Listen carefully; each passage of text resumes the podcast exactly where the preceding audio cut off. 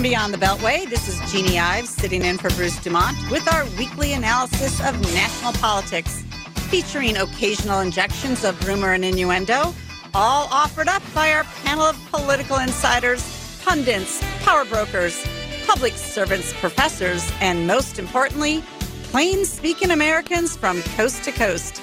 Tonight, featuring commentary by Jonathan Greenberg, Republican. He's also a rabbi and a consultant for a charitable organization. Tio Hardiman, Democrat, founder of Violence Interrupters, and a former gubernatorial candidate in Illinois. The Reverend Caesar LaFleur, a Christian conservative, joins us as well. And in our first half hour, a special guest, Yvette Herrell, former Republican Congresswoman from New Mexico. Our program tonight is coming to you from our home base, AM 560, The Answer, WIND Radio in Elk Grove Village, Illinois. Our phone lines are now open at 1 800 723 8289. 1 800 723 8289. I know we're competing with the Super Bowl, but I think that we're going to add some really great commentary for people who aren't interested in that. And uh, so we have a lot to discuss tonight. It was a big week for President Biden as he gave his State of the Union speech on Tuesday.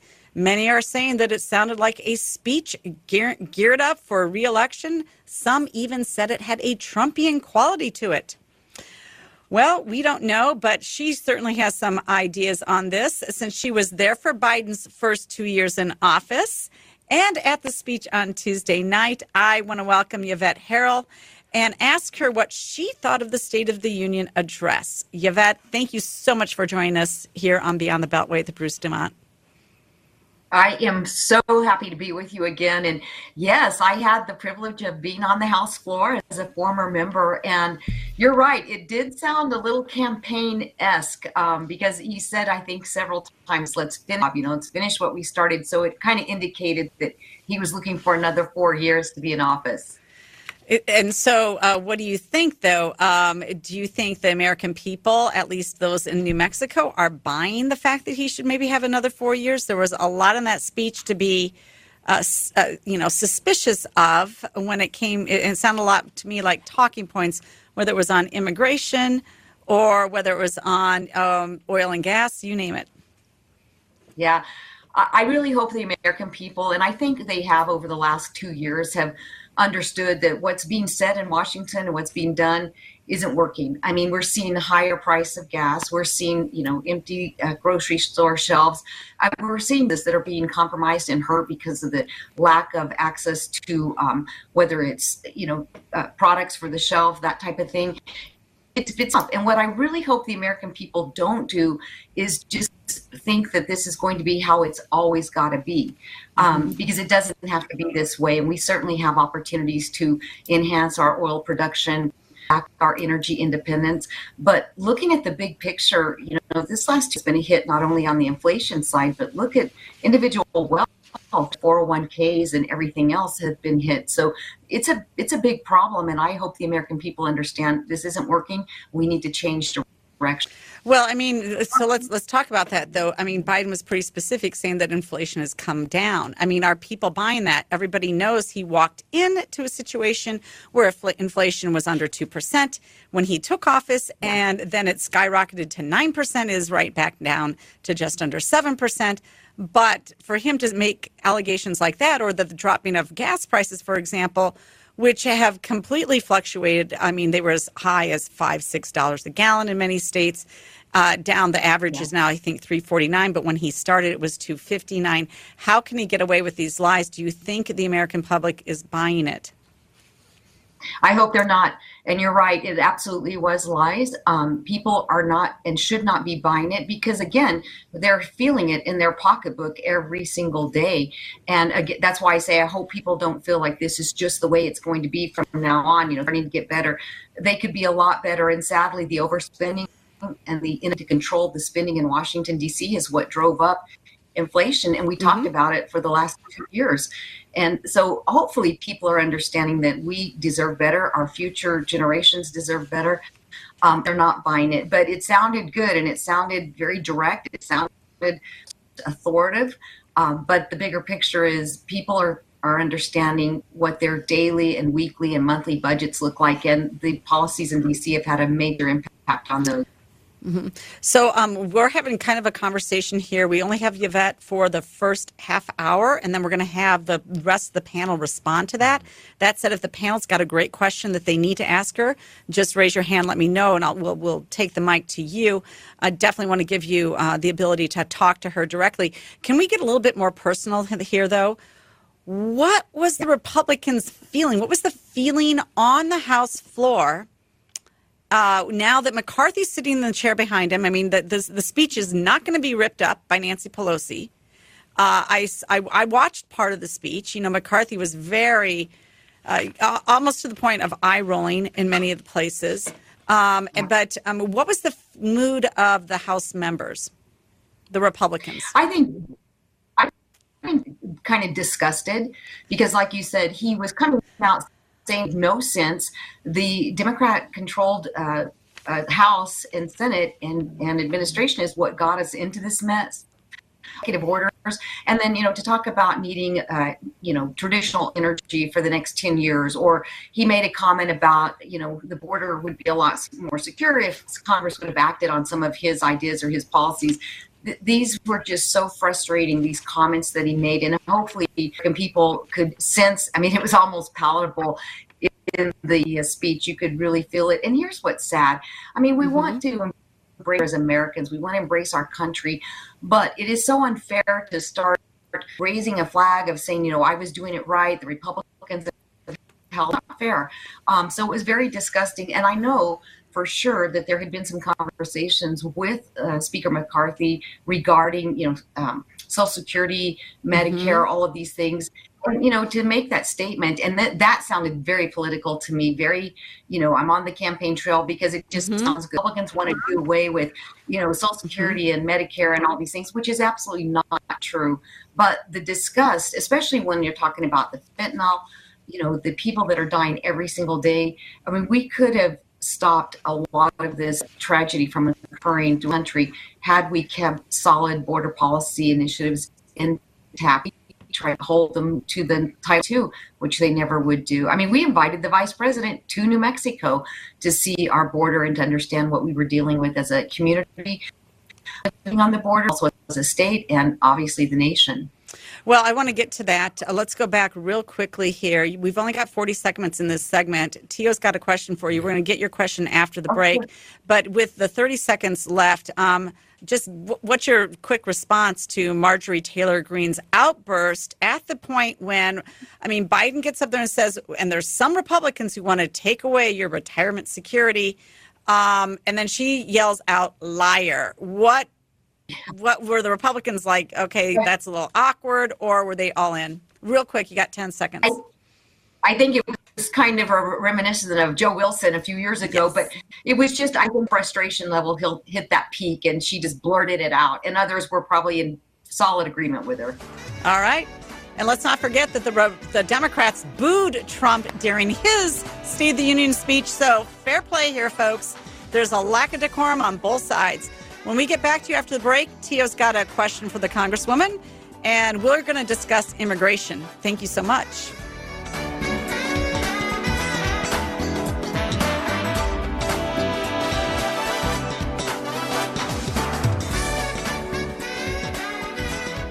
At Jersey Mike's, you can elevate any sub by getting the juice red wine vinegar and an olive oil blend. It's how a Jersey Mike's sub gets its exquisite zing and how bites get boosted. The juice adds a certain something extra, an exclamation on top of the freshly sliced meats and toppings. The kind of exclamation you can eat. Order Jersey Mike's subs on our mobile app and get delivery right to your home or pick up from your nearest Jersey Mike's sub location. Jersey Mike's, be a sub above.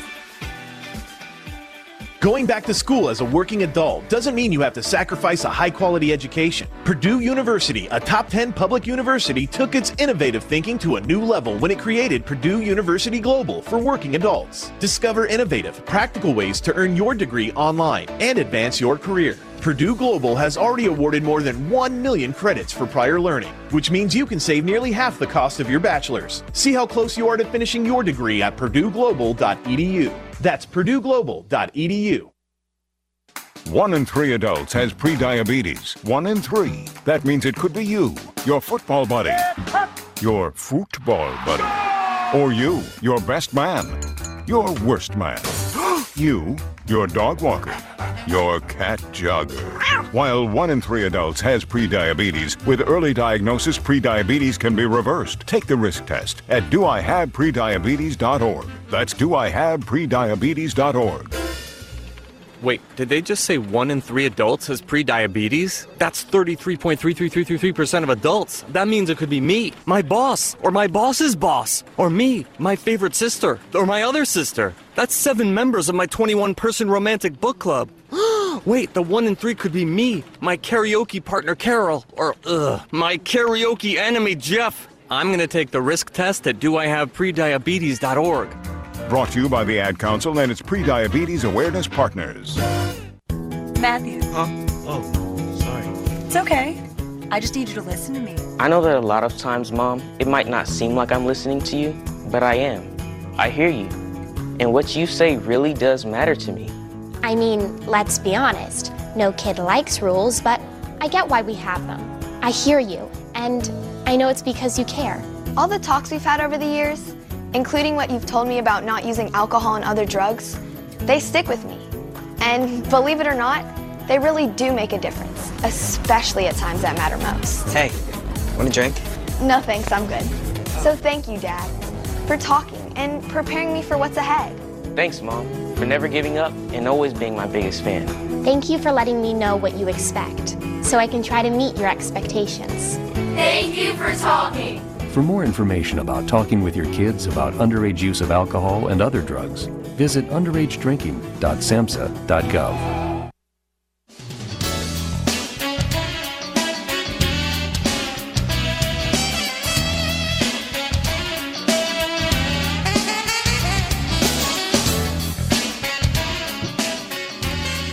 Okay, welcome back to the program. This is Beyond the Beltway. Sitting in for Bruce Dumont, I'm Jeannie Ives. We have a great set of panelists, and we have a special guest. We have former Congresswoman Yvette Herrell. She's the Congresswoman from New Mexico. And by the way, we do have affiliates that will certainly be listening in. We have an affiliate right there in El Paso, Texas, where this this uh, program is broadcast live at this time on Sunday nights, six to eight p.m. So our phone lines are open 1-800-723-8289. I mean, listen, that that that Super Bowl game is nothing compared to the Super Bowl that we have here on communications and t- and po- political talk. I mean, this is you're getting the, the A team today, I think, um, personally. And speaking of the A team, we've got Tio Hardiman. He had a question for you, Yvette. Uh, go ahead, Tio. Yeah, Yvette, how you doing today, first and foremost? I'm doing great. Glad to be here. Okay, yeah, I did get a chance to travel to Albuquerque, New Mexico, a couple of times in the past. Uh, but my question, I want to, if you if you don't mind, if you can bring more clarity to an issue that's always being portrayed in the media when it comes to Republicans. Every time the issue, the topic of Social Security or Medicaid, or when Medicare comes up uh, in the media, they always portray the Republicans Republicans as trying to take away those benefits for people across the United States. Can you bring a little clarity to that matter for me? Well, that is not true. In fact, we understand the solvency and the importance. And all of these people, myself included, was so hard and, and understand that money will be there. Social Security, when we get ready to retire, do everything we can to protect that. And I believe we just get to where the the media, the mainstream media drives the narrative. Mm-hmm. They have the opportunity exactly. to tell people what they ought to think or believe. And I think that's what we're seeing happen, but that is not the case. Republicans want to salvage that, uh, the, the, uh, the accounts. We want that money there for the retirees, um, both the care side and, and on the social security side. Okay. Yes, I know. And I mean, let's, let's be honest. And there's not a single nonpartisan uh, think tank that doesn't tell you that Social Security is completely bankrupt by 2035. And then it's pay go. I don't know how you afford yeah. that. And uh, the Republican response to this is, is, right. Look, if we stop the overspending in every other category, we may have the funds available to to to re, to actually be able to pay out the benefits that have been already earned or supposedly earned. Uh, but listen, the Democrats have their own ideas about how to solve Social Security. They just don't want to talk about it. And what it means is additional employment taxes on both you and your employer. So, I mean, already you're paying enormous, you're, enormous taxes into Social Security when you should be able to invest that money for yourself. It is a safety net. But there are ways to reform this that make sense. We just can't get there because it's a, such a political football. But I want to turn to a different topic. Okay, during his speech, Yvette, this is what the president said. We've launched a new border plan last month. Unlawful migration from Cuba, Haiti, Nicaragua, and Venezuelan has come down 97% as a consequence of that. Okay, so maybe January 31st, and he gives a speech February 8th, and now it's down 97% in those particular countries. I don't buy it. Do you? I mean, No, what is happening at the border in New Mexico? Oh, we are seeing a huge uptick, and we knew that this would happen a year ago when Texas and Arizona started really making both Governor Abbott and um, the governor of Arizona at the time started making huge inroads in, in order to secure their border, and so it created a funnel in New Mexico. And in this, in our El Paso sector, which is New Mexico, that's where it's located, we've seen more uh, illegal crossings than we ever have before. We had over 160,000 people, which doesn't sound like a lot, but it is for the size of state that we are and the population, et cetera. But you know, the border policy is trying to push. You know, we we've been fighting for uh, Title 42, the Remain in Mexico, all of, all of that. But they were trying to make it where there would be an opportunity for people to do these, those coming here illegally could essentially make an appointment to cross the border and from those those countries that you just mentioned. But we also have to look at the bigger picture with those that are on the the uh, most wanted list, you know, the FBI list, those countries that we do not have any repatriation programs with, like Venezuela, some of these others. I mean, we have a wide open border. Every state is a border state now, but it's not just the people, it's the fentanyl, it's the drugs, it's the uptick in crime. And the winners right now are the cartel. They are making billions of dollars on the back of these people that are risking everything to get here.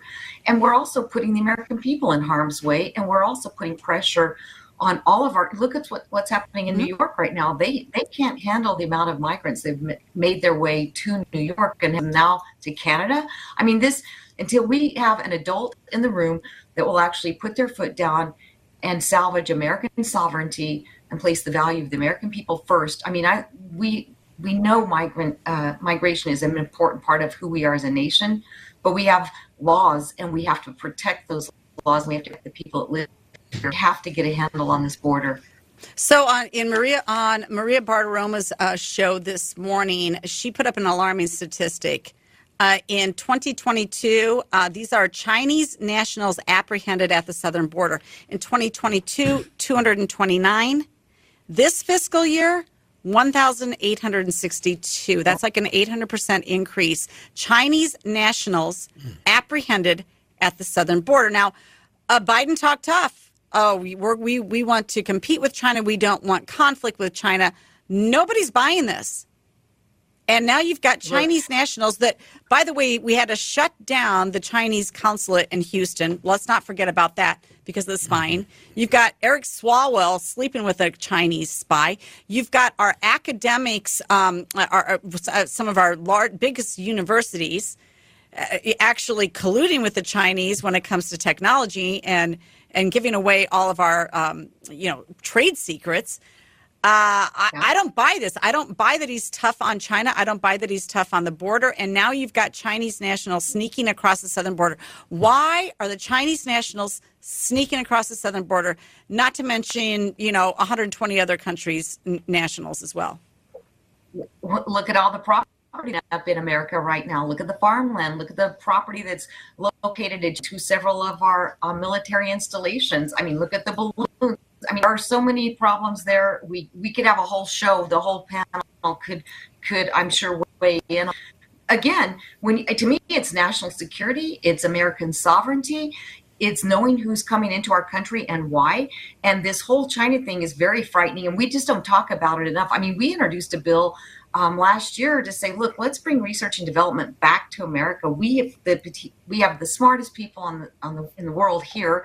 We have the capability to bring those jobs back and to stop relying on China, Communist Party China, for medications, for medical supplies. Um, you know, and what's happening with the universities, but there is no appetite for that. And I of what that looks like on the national security level. Okay, I think, but, but you're there. You've been there. What what is why is that not a bipartisan issue? That's what I don't know.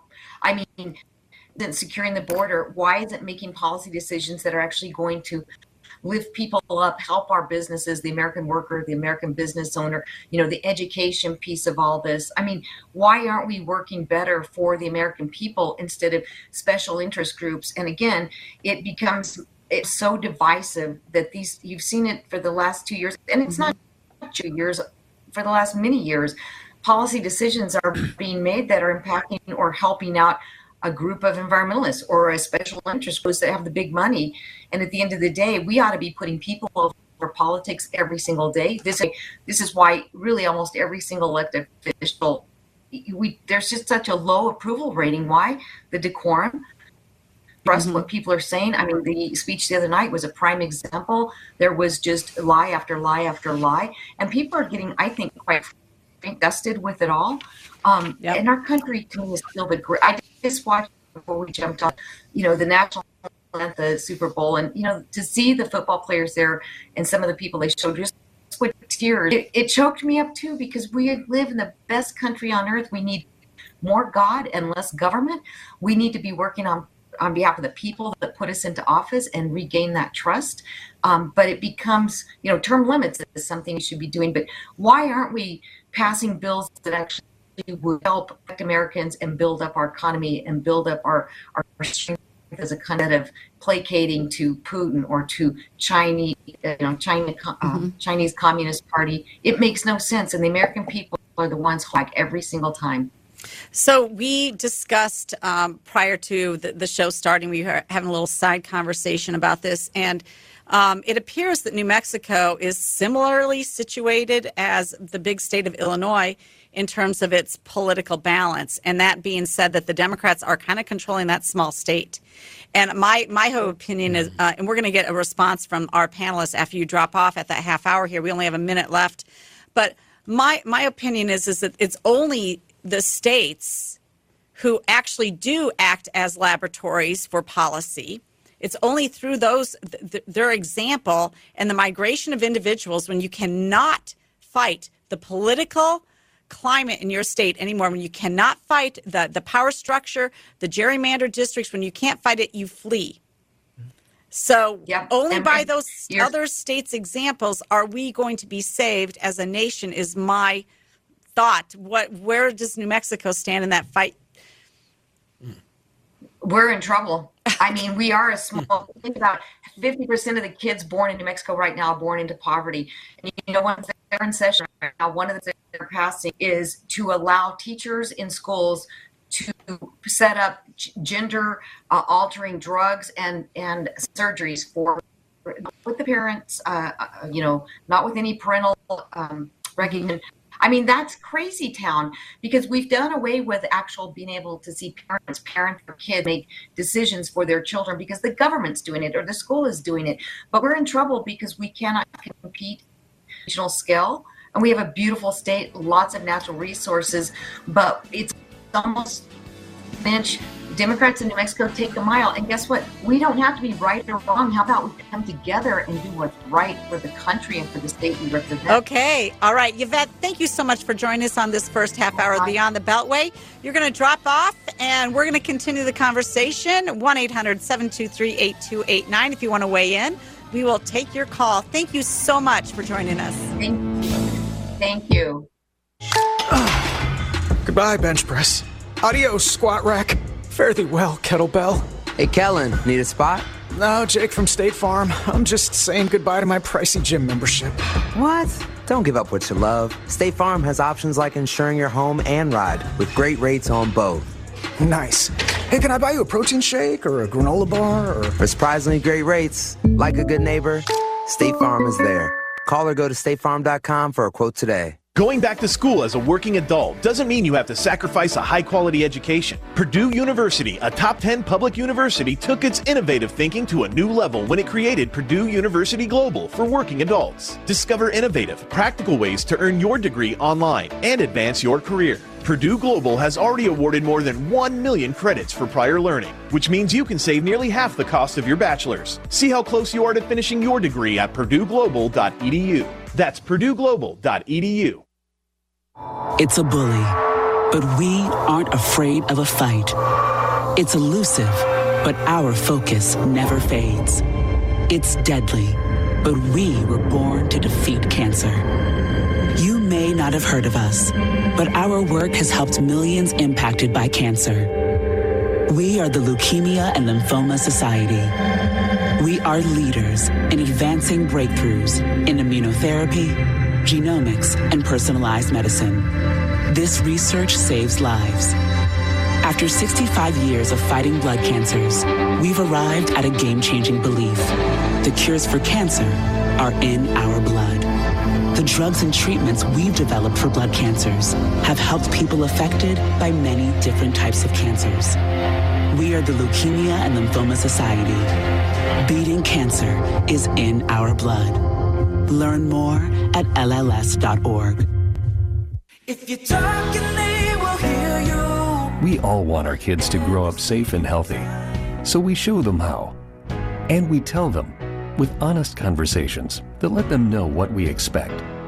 Not just one time, but every chance we get. That's especially important when it comes to alcohol and other drugs. Kids not only need to know the dangers and how to avoid them, they need to hear it often from you.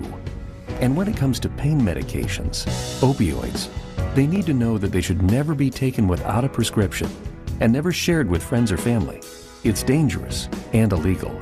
So talk with your kids and guide them through the challenges of growing up safe and healthy. Because when you talk, they hear you. For more information about talking with your kids about underage use of alcohol and other drugs, visit underagedrinking.samhsa.gov. So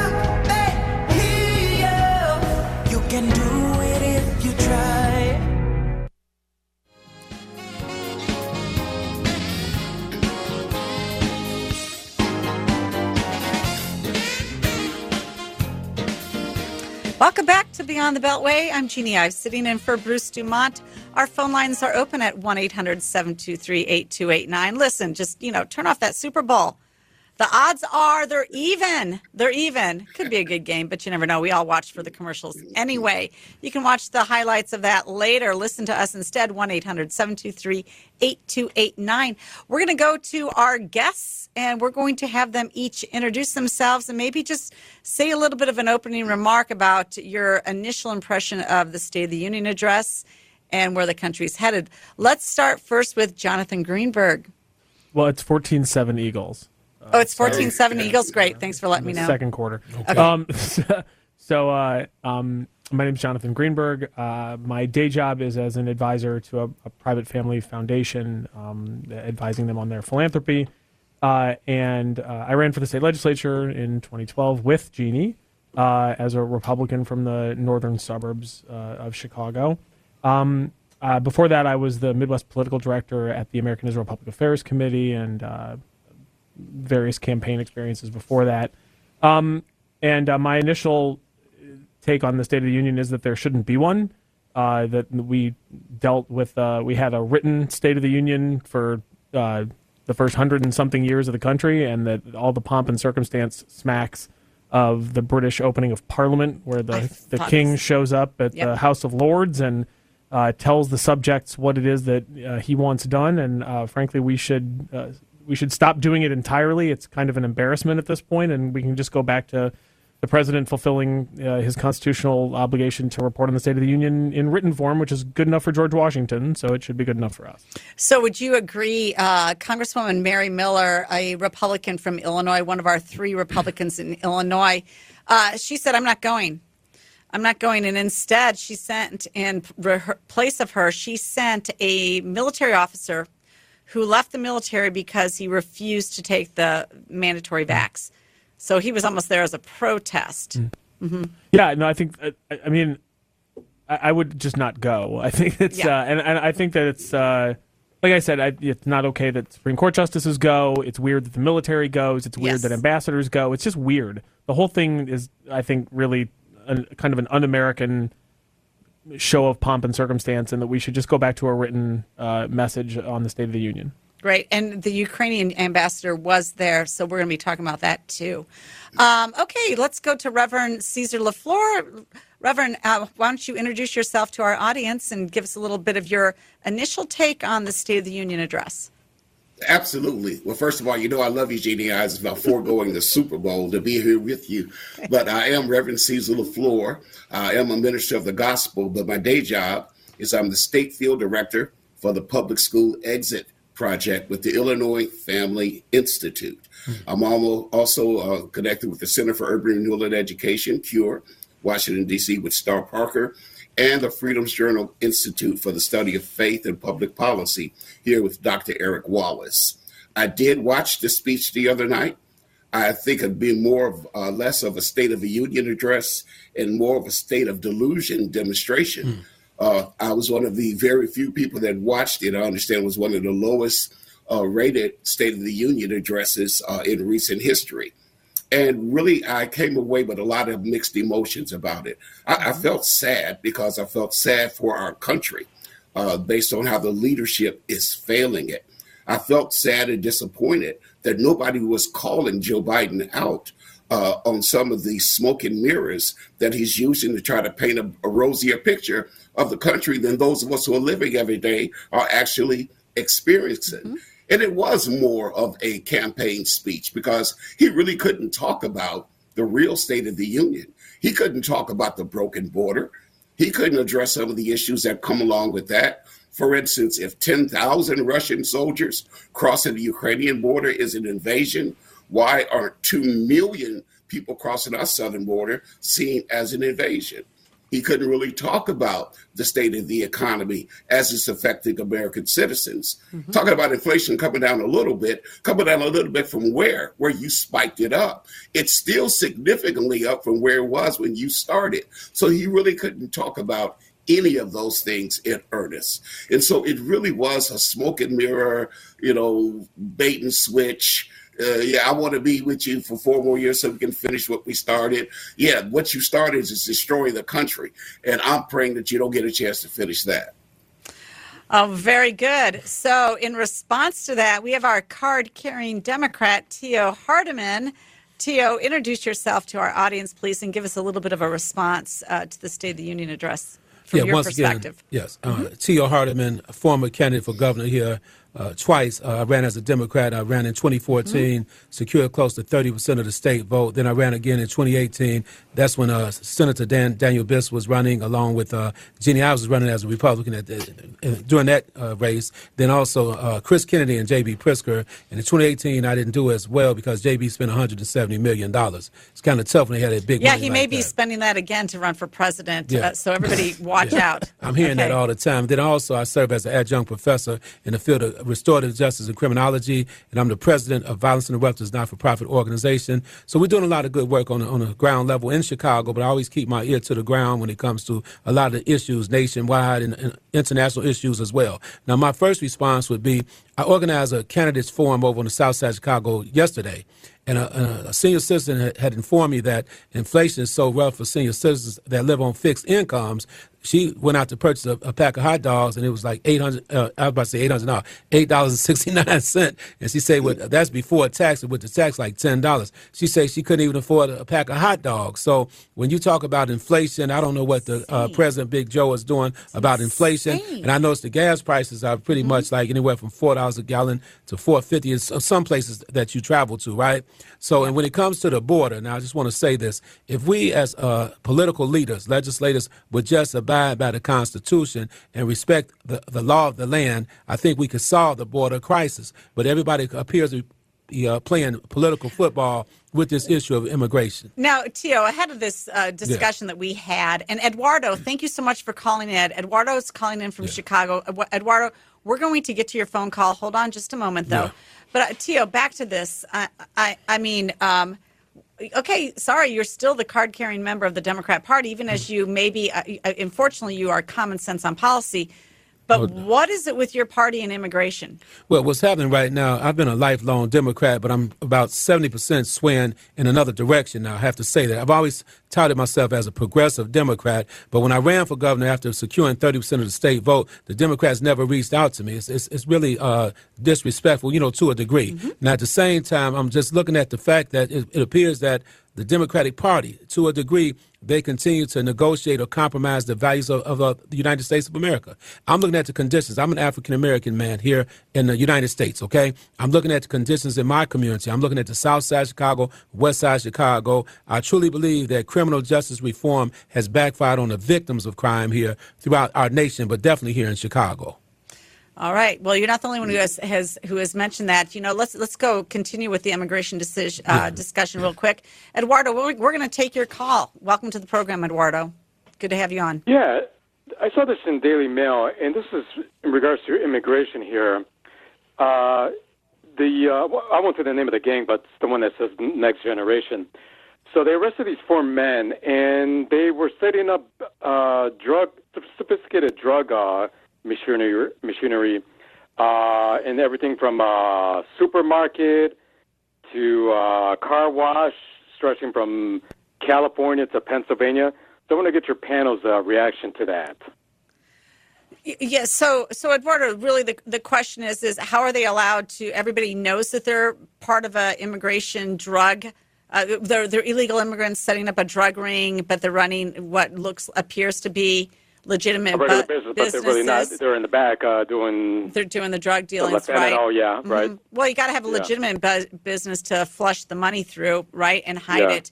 Yeah, no, th- this is the problem we had on the former chief of the border patrol. We had him on when I was uh, hosting this program a few weeks ago, and he said it straight. He said, "Look, our border is controlled by the cartels." It's not controlled by American security people. It is controlled by the cartels. It's the same thing in many cases in many of these big cities. Just look at the cartels taking out that family of six in California. That was a cartel hit. It is it is it is unbelievable that we're allowing this to happen. And I think both parties uh, should agree that this needs to stop. There should be some sort of RICO action, uh, in my opinion. Jonathan, d- can you weigh in on this? Yeah, I, I mean, I think the the first thing that we have to do is it, it, it's always returning to first principles. Um, and the the problem is really we don't share first principles anymore. Democrats think that it's um, bigoted for us to want to have a country that has borders, um, and uh, you know, but there have to be borders. I mean, there has to be restrictions on who can come into the country, not just for for criminal reasons, but for you know who's going to derive benefits from being a citizen, who's going to uh, how how it changes the the country. The, there are there are very good reasons why the country needs to have borders. So, how secure are the borders in Israel? I mean, you're an expert on Israel. You you traveled there. You studied it. You're a rabbi. I mean, they don't put, they would not put up with an unsecure border. Actually, I mean, they, they have uh, an illegal immigrant problem of their own. Uh, African immigrants that came in from the Egyptian border, which for a time was was pretty easy to get through. Um, uh, but uh, I mean, they obviously have a much smaller country. It's a much smaller border, and they're at war with most of the countries that border them. So those are secure, much more secure borders. Um, they don't have anything like the the southern border of the United States that they have to protect with miles and miles and miles of kind of open range and desert. Uh, so the, the the the largest border they have is on on the Egyptian side, and that's their problematic border. Okay, great. Well, uh, we're going to be back with you shortly. Uh, little break here, and the panel will be back to discuss more of the reaction on the State of the Union address and many other topics. Thank you for joining us. 1 800 723 8289. And Eduardo we, Eduardo, we appreciate your phone call. Thank you so much.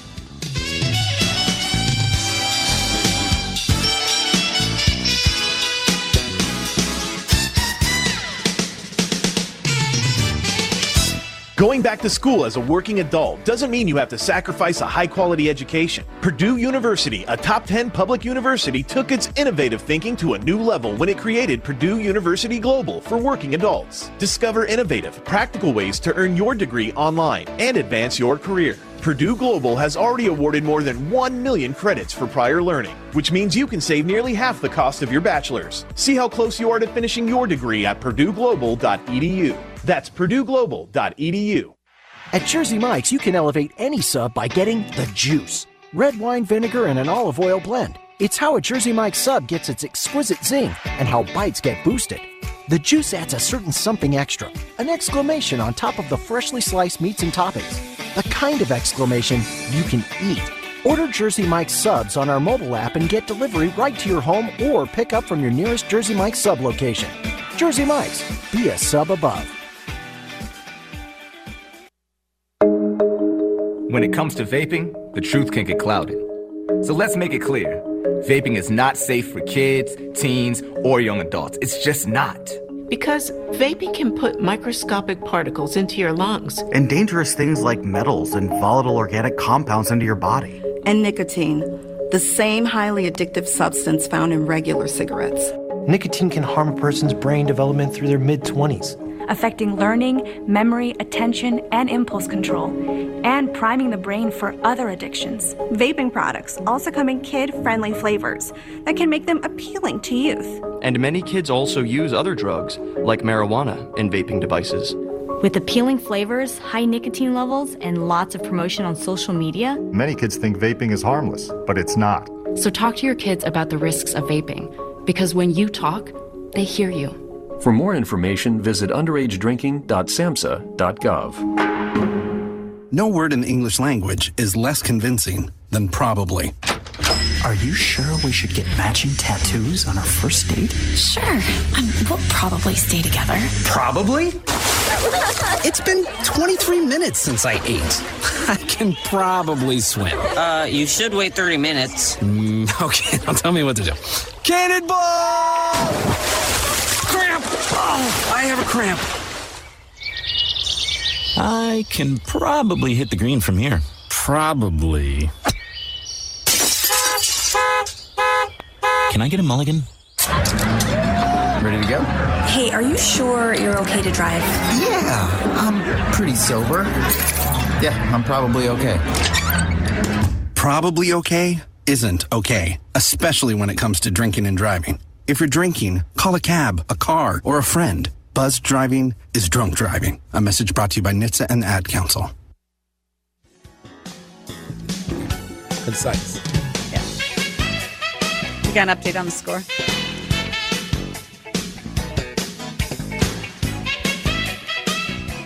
Okay, welcome back to Beyond the Beltway on this Super Bowl Sunday. Jonathan, do you have an update on that score? Yeah, six minutes to go in the second quarter. It's 14 all.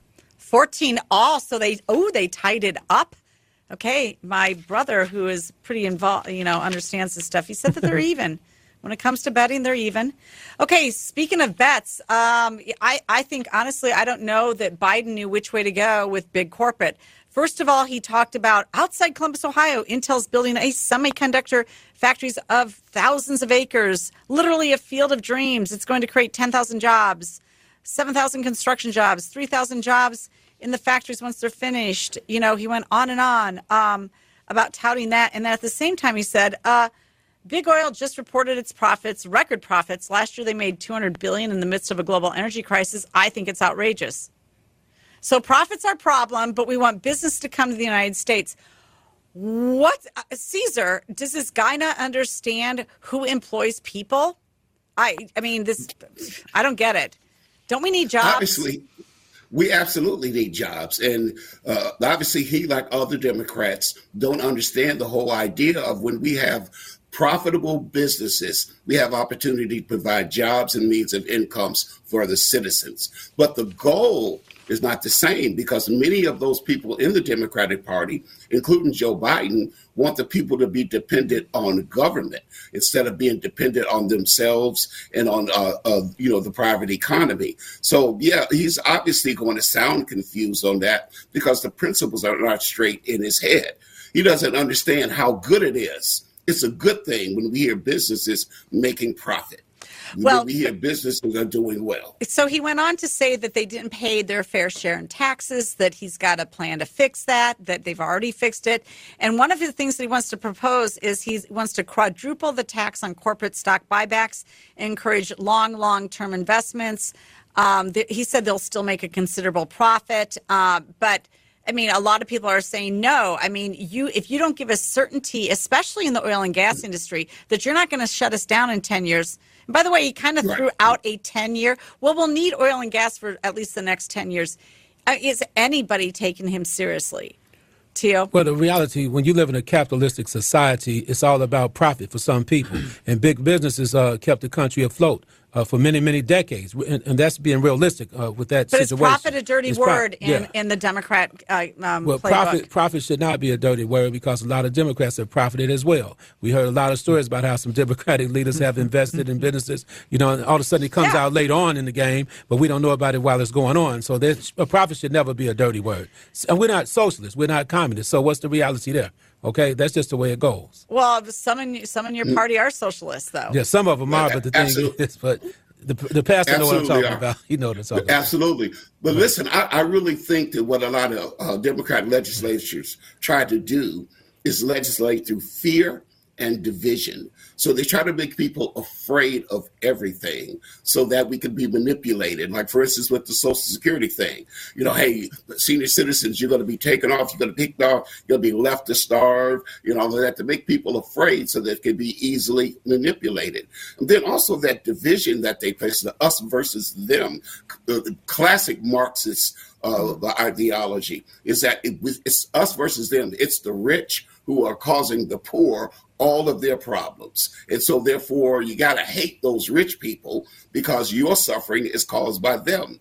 It's classic, but it's also destructive because it's destroying the fiber of our country. We know- and, and that's yeah. really appalling. I I think it's based on a bunch of lies to some degree, but I, I'm the moderator here, so I'm supposed to kind of keep it, you know, in the even keel. But I, I mean, I think it's a lie that you're going to get rid of oil and gas in 10 years. I think it's a lie that you're going to, everybody's going to have an electrical vehicle, that you can shut down, um, um, take out people's gas stoves, for example. I think that's all just a big talking point. And when rubber meets the road, this is not going to happen in five years, 10 years, 15 or 20. Jonathan, will what do we do to come back to reality? Can't we get why is why I'll be honest with you.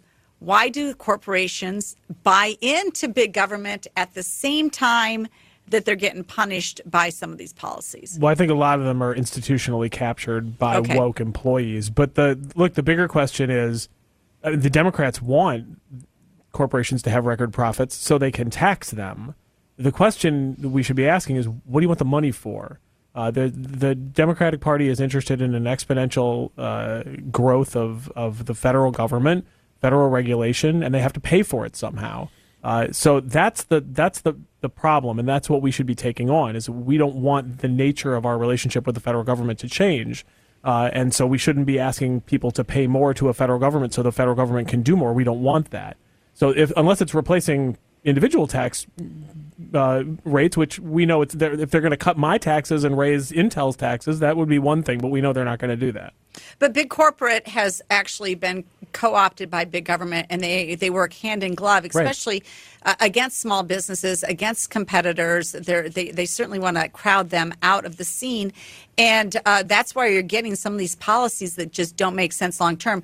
The the idea that you can build out solar and solar and wind is going to be the be all end all. It's it's not going to happen. Not in our lifetime. I can put up any sort of like energy app right now, and I will tell you there is zero percent of solar being produced. We want to all be driving. Midwest. We want to all be driving electric vehicles in, in ten years. How do we generate most of the electricity in this country? You Coal. know, coal. Yes, yes, we do. Coal and natural gas, followed by nuclear. So, I mean, this is the problem, though, because these corporate titans, they know the truth. They won't speak the truth, and they won't. And they won't do it even to their own employees.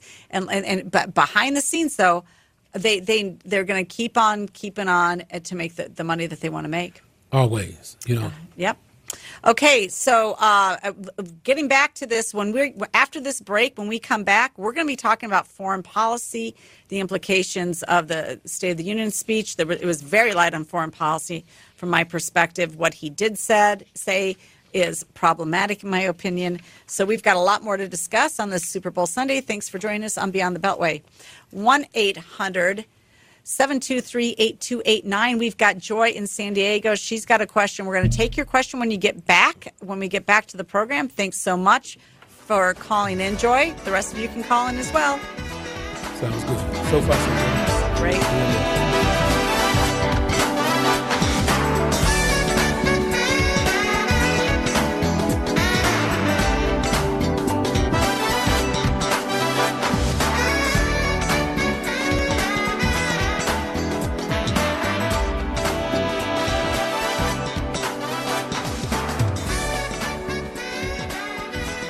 Back to school as a working adult doesn't mean you have to sacrifice a high quality education. Purdue University, a top 10 public university, took its innovative thinking to a new level when it created Purdue University Global for working adults. Discover innovative, practical ways to earn your degree online and advance your career. Purdue Global has already awarded more than 1 million credits for prior learning, which means you can save nearly half the cost of your bachelor's. See how close you are to finishing your degree at purdueglobal.edu. That's purdueglobal.edu.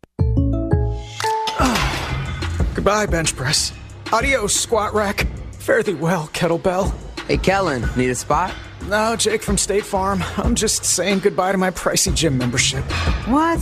Don't give up what you love. State Farm has options like insuring your home and ride with great rates on both. Nice. Hey, can I buy you a protein shake or a granola bar or. For surprisingly great rates, like a good neighbor, State Farm is there.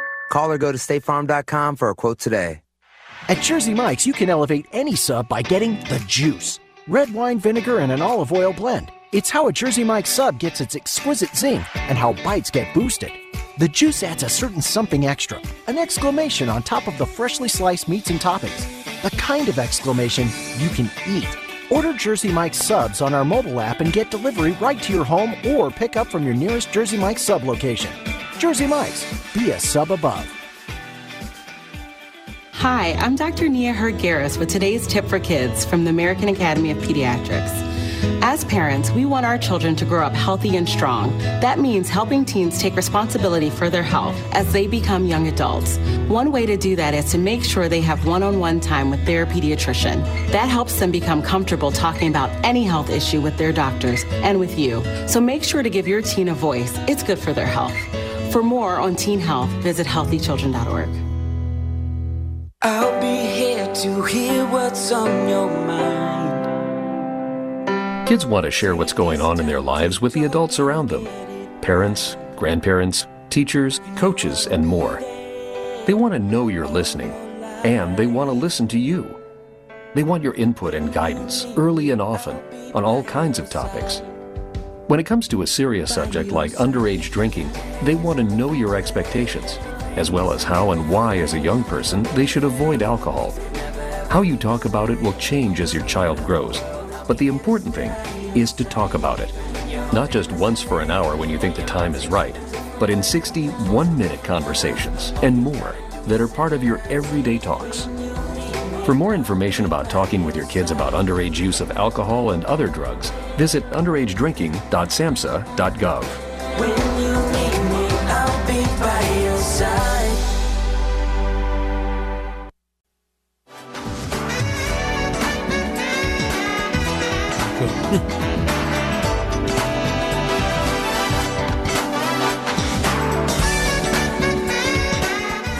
Welcome back to Beyond the Beltway. This is our second hour, and we're going to go straight to the phones. We've got Joy in San Diego. Joy, uh, thank you for joining us on this Super Bowl Sunday. Hi, um, I'm actually from Spokane, but I'm I'm here extended visit visiting my son in San Diego. But um, I- I'm a lifelong Democrat, and so I just wanted to offer a different view than the rest of the people on the program so far. Um, I think the State of the Union is appropriate to give in Spokane, and I'm sure many cities. We have State of the City re- each year. We have a State of the County. Um, that it's a public um, uh, presentation, and so I don't think that there's anything wrong with having one. Um, and I think that um, I I think um, President Biden was talking a lot about um, the bipartisan work that's been done, and I just just listening, and I'm trying to be unbiased, and but as as as a Democrat, um, I I come with that um, standpoint, but. I would be more scared of this country listening to all of you on the right. Just the way that you're describing just what how scary it is here to be in the United States. And I just um I just would hope that um the parties could work together on on issues and set a a goal and and then work on proposals to achieve it. I it, I I just see instead words like woke and others that just put up huge barriers for problems to being solved. Okay, Joe, Joy, thank you for that perspective. I'm, I'm glad. Stay on the phone here. I just want to have a little conversation here just shortly. I mean, you, you raised some good points. Um, uh, I mean, in fact, many people said that there are elements of Biden's speech that did sound like Trump. And somebody actually did an overlay, and I don't have that clip with me, but they they took um, excerpts of Biden's speech and put it up against excerpts of other State of the Union speeches that have been given by both Democrats and Republicans, and it, it appears that in many cases uh, there were similar sound bites, even to Trump. So, um, I, I, mean, I don't know that anybody on this program even used the word woke at all in the first hour. Oh, you did. Okay, okay, Jonathan is fessing up. He used that word woke. Um, we're just we're just curious though. Uh, so, do you th- do you believe we should have an open border? And do you believe? No, and I do don't believe think it? Democrats. I don't. I don't think Democrats do. I mean, I think that there is a different focus on um, um, but Joy, boy, Joy, here's the facts. I, I, mean, in in the two years that Biden's been in office, five million illegal immigrants, two point four million in just the last year. Um, you've got Eric Adams, Democrat mayor of New York City, saying, I can't take this anymore. You've got Lori Lightfoot in Chicago asking for additional state funding. You've got the Democrat governor of Colorado shipping illegal immigrants to Chicago. You've got the newly elected Democrat in Arizona oh, well, doing the yeah, same thing that her Republican predecessor did, which was is taking the illegal immigrants and shipping them out elsewhere. And all of them are saying we need more resources. We can't do this anymore. Uh, what's it going to take? I mean, don't do, are we a no, country of laws? But no, but I am I, am frustrated with that as well. But okay. I would not say okay. that That's the fair. Democratic policy is to open borders. But I it is right now. Look, The, It door- is right borders now. are open, young no, lady. No, they have sent they have sent more people back than previous um, uh, Well- administrations have. well, young lady, I I'm a think- and Democrat. They're trying to work. Joy, Tio wants to. Tio, Yeah, can you take yeah, this Joy? comment from Tio? Yeah, I'm a, I'm a Democrat myself, but I said I'm kind of swaying away a little bit, Joy. But I want to say this to you: the border is wide open. Seriously, if you look at the numbers of people coming over, it's like they could just walk across the border. We need to abide by the laws of the land, and people should come over the legal way. Don't do you agree with that? Well, I do, but what I just really am getting tired of, and I'm going to be this summer going to my fourth trip to Guatemala. Okay. I'm just getting really tired of the right, and and maybe you believe it too as a Democrat, but just the characterization of people who are coming over. I know. And and so I think again, there is so much that it's stopped that we stop getting done because of the way that language gets in there. So the Guatemalans I have seen in my four trips that have tried to come to the United States Understood. are desperate. They Well, let me say have this quickly, then I'll be quiet. violent. I just want to say this real quick, and I'll be quiet, Joy. sure. We love all human beings. Let me make that clear. We just want people to abide by the law. That's it, and that's all. Yeah. But that's If not could- what if you I could- hear from the right. Sure. Well, and, if and I could, so- and from, I think, or or even if you look at where you said we shouldn't have, you know, Chinese scientists or postdocs. I worked at Stanford as the business manager for 18, 19 years, and in the medical school. And again, some of these woke policies Uh, of trying to get minorities into the pipeline, Joy? Trying Joy, to develop uh, first of women's all- programs. Joy, we're going to go to Caesar. They're going to help us get Americans Okay. into those positions. Okay, very quickly here. I want to set the record straight. One, I had um, Li-Meng Yan on. She was the Chinese woman who figured out that the virus came from Wuhan and she blew the whistle on it. She had to flee China for her life. She's in the U.S. I had her on, so I don't. And I have tons of Chinese friends, but I mean that's kind of like a, something you shouldn't even say. Like, of course I have friends. The point that I made is that we have professors that are breaking our laws and uh, actually working with the Chinese in ways that they shouldn't and taking money from the Chinese for research when they're not disclosing that to the federal government. Oh, that is the problem. Right. that's what I point out. But Joy, Hol- Joy, thank you for for calling in. I appreciate it. We're going to have Caesar respond to your comments. Yeah, just one comment about that border. I think one of the things that irritated people on the left most about Donald Trump when he kept saying, if you don't have a border, you don't have a country. And there is a significant part of the emerging woke faction in the Democrat Party who actually believes in open Mm-hmm. that they want to see and they want to see a world without borders everybody mm-hmm. being under this this one world uh, government if you will mm-hmm. and so one of the things they do resent about us as Americans is that we want our borders protected. And it's not being racist or bigoted or any of that when you just want people to come in here through the legal way. We believe in immigration. We disagree with illegal immigration. And it's almost impeachable to me. I think uh, Joe Biden ought to be impeached for not doing something about the border. That is an emergent crisis. Why are we afraid to call it an invasion? We're allowing an invasion to come in, and it's going to be overloading the system. It already is. It's overall overloading those uh, border states and those border cities, and it's overrunning our school system that is dragging us down. The American people are paying for that. So we have a right we have a God given right to stand up and say, we refuse to yield to the one world crowd and no border society.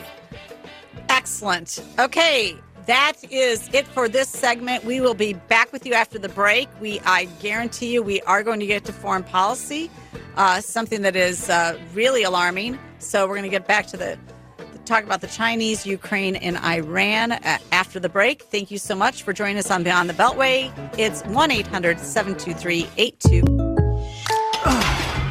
Goodbye, bench press. Adios, squat rack. Fare thee well, kettlebell. Hey, Kellen, need a spot?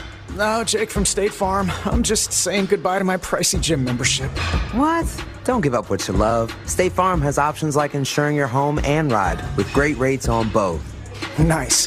Hey, can I buy you a protein shake or a granola bar or. For surprisingly great rates, like a good neighbor, State Farm is there. Call or go to statefarm.com for a quote today. Going back to school as a working adult doesn't mean you have to sacrifice a high quality education. Purdue University, a top 10 public university, took its innovative thinking to a new level when it created Purdue University Global for working adults. Discover innovative, practical ways to earn your degree online and advance your career. Purdue Global has already awarded more than 1 million credits for prior learning, which means you can save nearly half the cost of your bachelor's. See how close you are to finishing your degree at purdueglobal.edu. That's purdueglobal.edu. One in three adults has prediabetes. One in three. That means it could be you, your football buddy, your football buddy, or you, your best man, your worst man, you, your dog walker, your cat jogger. While one in three adults has prediabetes, with early diagnosis, prediabetes can be reversed. Take the risk test at doihaveprediabetes.org. That's doihaveprediabetes.org. Wait, did they just say one in three adults has prediabetes? That's 33.33333% of adults. That means it could be me, my boss, or my boss's boss, or me, my favorite sister, or my other sister. That's seven members of my 21 person romantic book club. Wait, the one in three could be me, my karaoke partner Carol, or ugh, my karaoke enemy Jeff. I'm gonna take the risk test at doihaveprediabetes.org. Brought to you by the Ad Council and its pre-diabetes awareness partners. Matthew, Huh? Oh, sorry. it's okay. I just need you to listen to me. I know that a lot of times, Mom, it might not seem like I'm listening to you, but I am. I hear you. And what you say really does matter to me. I mean, let's be honest. No kid likes rules, but I get why we have them. I hear you, and I know it's because you care. All the talks we've had over the years, including what you've told me about not using alcohol and other drugs, they stick with me. And believe it or not, they really do make a difference, especially at times that matter most. Hey, want a drink? No thanks, I'm good. So thank you, Dad, for talking and preparing me for what's ahead. Thanks, Mom, for never giving up and always being my biggest fan. Thank you for letting me know what you expect. So so I can try to meet your expectations. Thank you for talking. For more information about talking with your kids about underage use of alcohol and other drugs, visit underagedrinking.samhsa.gov.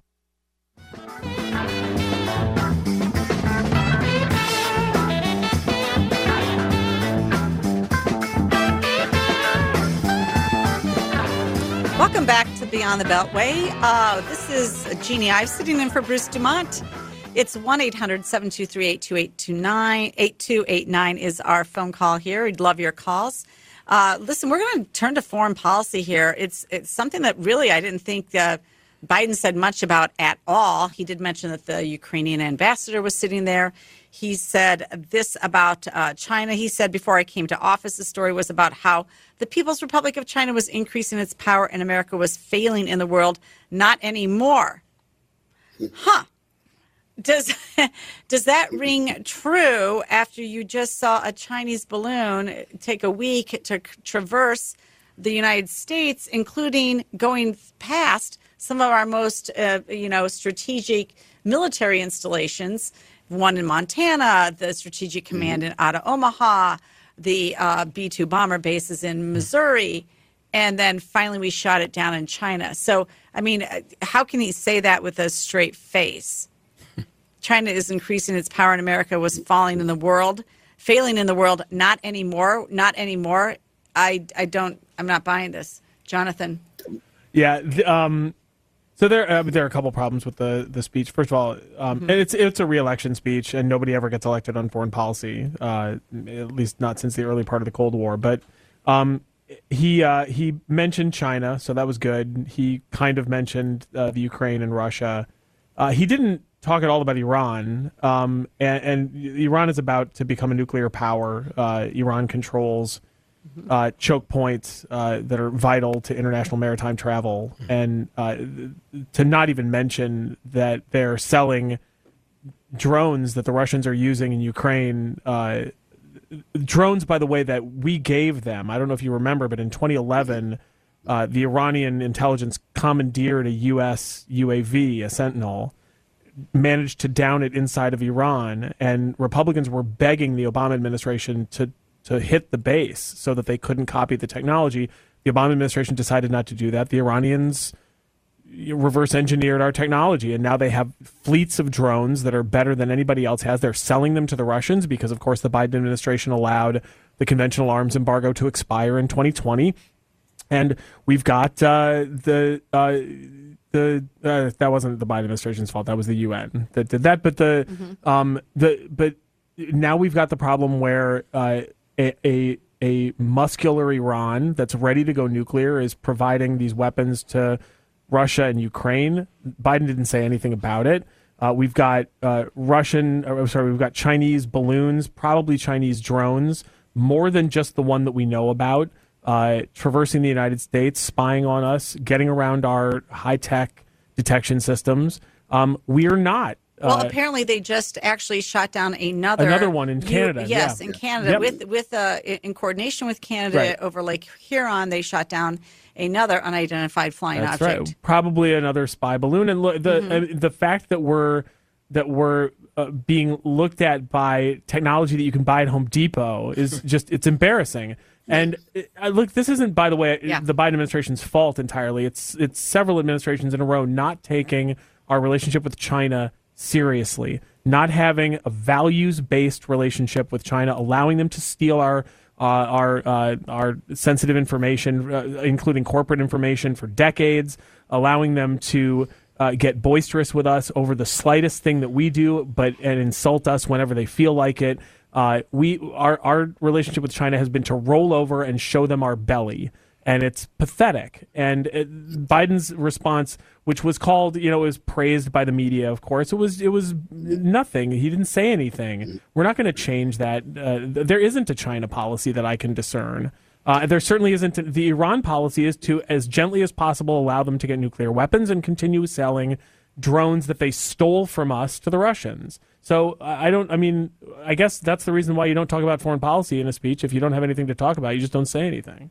Well, he could have said something positive. He didn't even mention the fact that you have an Iranian uprising going on right now. That's right. You've got uh, a number of women who, in, in fact, 41 to date, I believe, have been murdered for simply just taking off their a hijab. He could have stood with them. They've done nothing to stand with them. They call they're calling it now the yellow revolution after they've had the green revolution. They do this every few years. The, the people uprise. They they start to try and get some liberties again. Um, I just had Farid. Oh gosh, what's his name?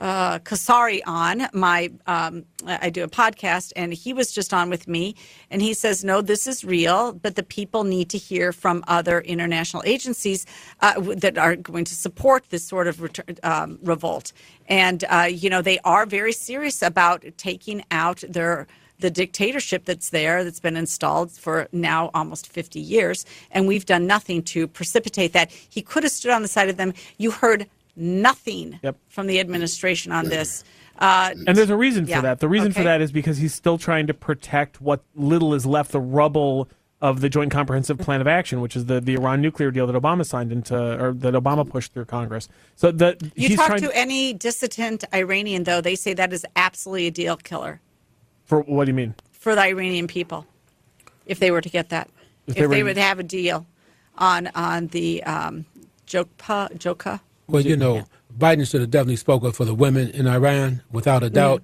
And you have to understand that the Iranian uh, leadership they have a vendetta with the United States. So the, we definitely need to take a real closer look at what's going on over in Iran.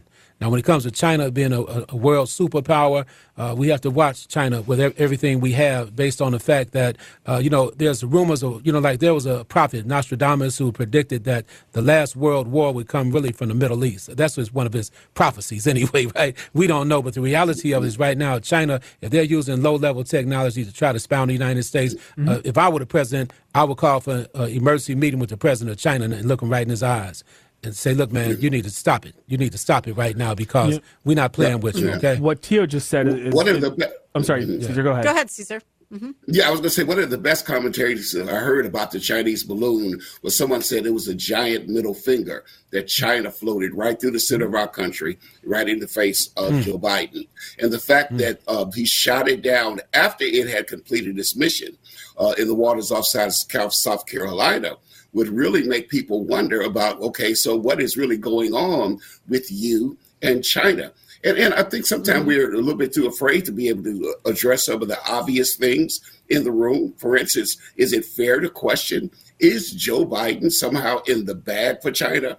Uh, you know, based on some of the deals we heard about between his son and China and some of those other things. Uh, what is it really about his relationship with, with, with the Chinese president that he would allow himself?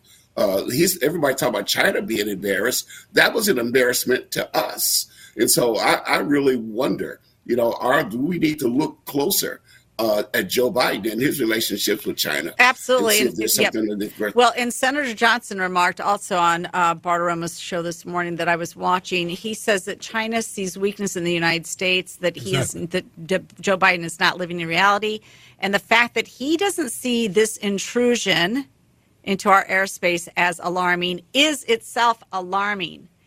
Uh, it- you know, and that there's been warnings that uh, uh, you know a high altitude blast could happen at any time, that knocking out our electrical infrastructure, that would be devastating to America as well.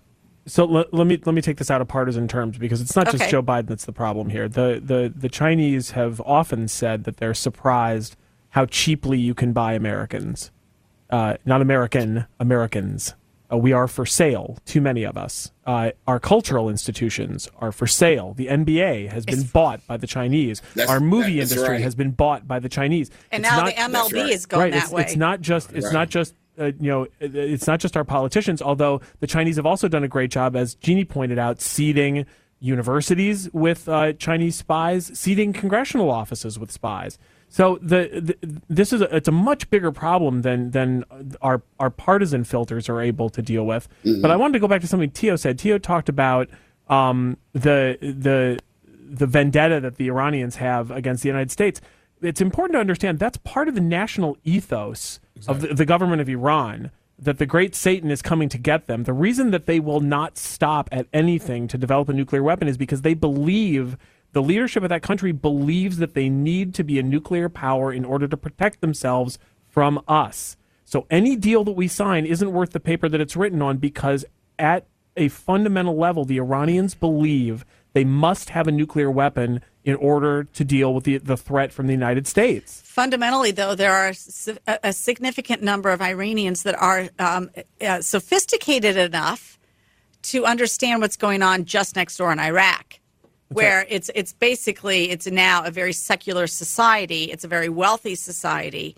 The oil money is rushing in. They want the same thing. They want their freedoms back. They don't. They, you know, you still have generations of people who grew up under freedom before the the Shah of Iran was taken out of power and the religious zealots were put in, uh, put in place in Iran, you still have, that generation has not completely died off. They're still there. There is a way, but Biden said nothing. Yeah. Nothing in support of it, and I find that just uh, troublesome. Well, you know, Trump, when uh, North Korea was the president of North Korea was uh, boasting about his nuclear arsenal, uh, President Trump told him straight, "Look here, Rocket Man, don't try it. you know, you need somebody that's going to step all the way up and be uh, just like a, have a lot of backbone. In other words, uh, here in this country right now, you definitely need that. Yeah, there's something to be said for the uh, leaders of other countries, especially rogue nations, thinking that the person who leads our country is crazy and might do anything.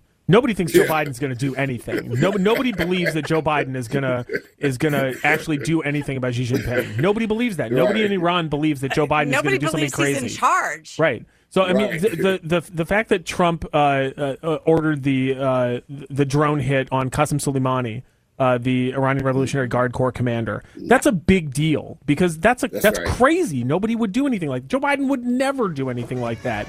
Okay, that closes out this segment. We will be back with you. Again, we're taking your calls at 1 800 723 8289. Great discussion here on foreign policy, and we're going to continue with more. Thanks for joining us on Beyond the Beltway.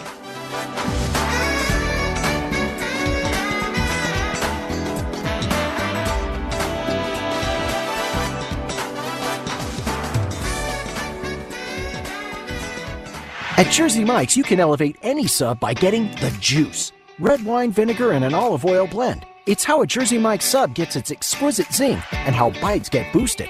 The juice adds a certain something extra, an exclamation on top of the freshly sliced meats and toppings. The kind of exclamation you can eat.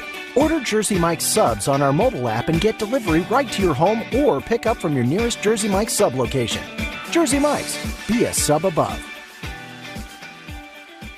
The possibility of lung cancer can be pretty scary, especially if you're one of approximately 8 million current or former smokers at high risk. That's why SaveByTheScan.org wants you to know that now there's a breakthrough low dose CT scan that can detect lung cancer early, and it only takes 60 seconds. You stop smoking, now start screening. For an easy quiz to see if you're eligible, visit SaveByTheScan.org. It could save your life. SaveByTheScan.org is brought to you by the American Lung Association's Lung Force Initiative and the Ad Council. It's a bully, but we aren't afraid of a fight. It's elusive, but our focus never fades. It's deadly, but we were born to defeat cancer. You may not have heard of us, but our work has helped millions impacted by cancer. We are the Leukemia and Lymphoma Society. We are leaders in advancing breakthroughs in immunotherapy, genomics, and personalized medicine. This research saves lives. After 65 years of fighting blood cancers, we've arrived at a game changing belief. The cures for cancer are in our blood. The drugs and treatments we've developed for blood cancers have helped people affected by many different types of cancers. We are the Leukemia and Lymphoma Society. Beating cancer is in our blood. Learn more at LLS.org. If you talk and they will hear you. We all want our kids to grow up safe and healthy. So we show them how. And we tell them with honest conversations that let them know what we expect. Not just one time, but every chance we get. That's especially important when it comes to alcohol and other drugs. Kids not only need to know the dangers and how to avoid them, they need to hear it often from you. And when it comes to pain medications, opioids, they need to know that they should never be taken without a prescription and never shared with friends or family.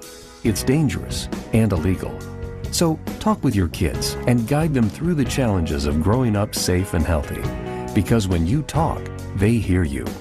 For more information about talking with your kids about underage use of alcohol and other drugs, visit underagedrinking.samhsa.gov.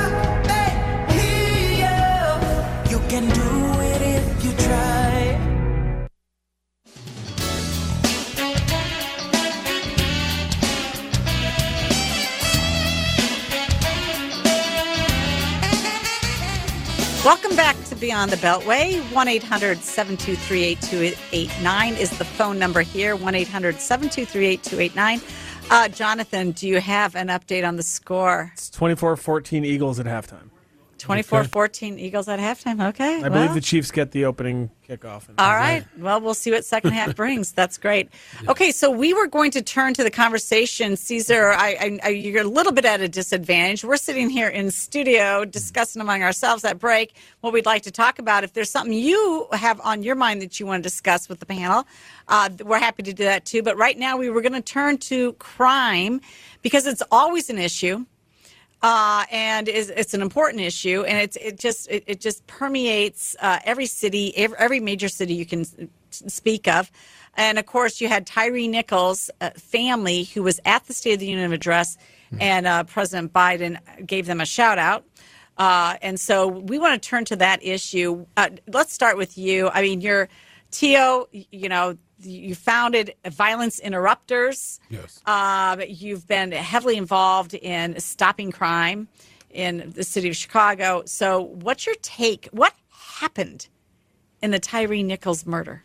Well, first, I want to say this on behalf of Violence alleged Interrupters. murder. Alleged murder, right. On behalf of Violence Interrupters, in the year 2022, my staff mediated 40 conflicts on the front end where we stopped somebody from taking another person's life. That's what's most important. Uh, those stories are not in the news a lot because we stopped the crime did not mm-hmm.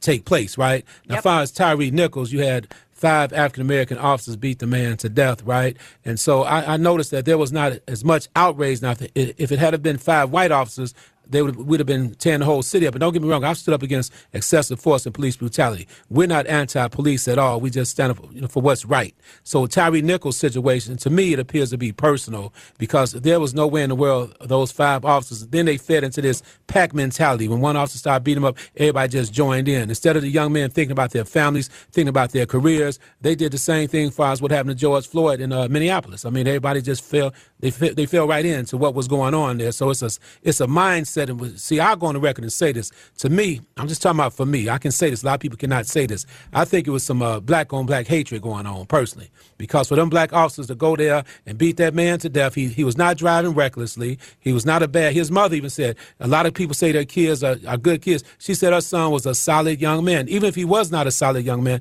he did not deserve to be beaten to death by those officers. They just happened to be black. But if they were white, I you not, the city would have went up in flames. Memphis would have went up in flames, and and that's a sad reality. Well, that, you, okay? you know that's interesting that you say that because there were a number of cities preparing for there to be violence and looting mm. and riots, just like you had after the George Floyd ins- uh, murder. You, uh, you were they were expecting the same thing that did not happen. Well, it did not happen because they were black officers. The same way a lot of the crime is going to see. A lot of people get mad at all these type of conversations for, for one, when I say black on black violence, people say, what about white on white violence? What about Latino on Latino violence? I'm a black man. I'm concerned about all violence, but I'm mainly concerned about black, my people killing one another. So when we talk well, about statistically this, speaking, the, uh, yeah. I'm sorry that, that that is what happens, in, at least in Chicago, when you look at the statistics. Yeah. It, blacks are killing other blacks. Yeah, but people don't want to hear that. And I know Caesar's going to say something in a second, but I just want to say this much mm-hmm. here.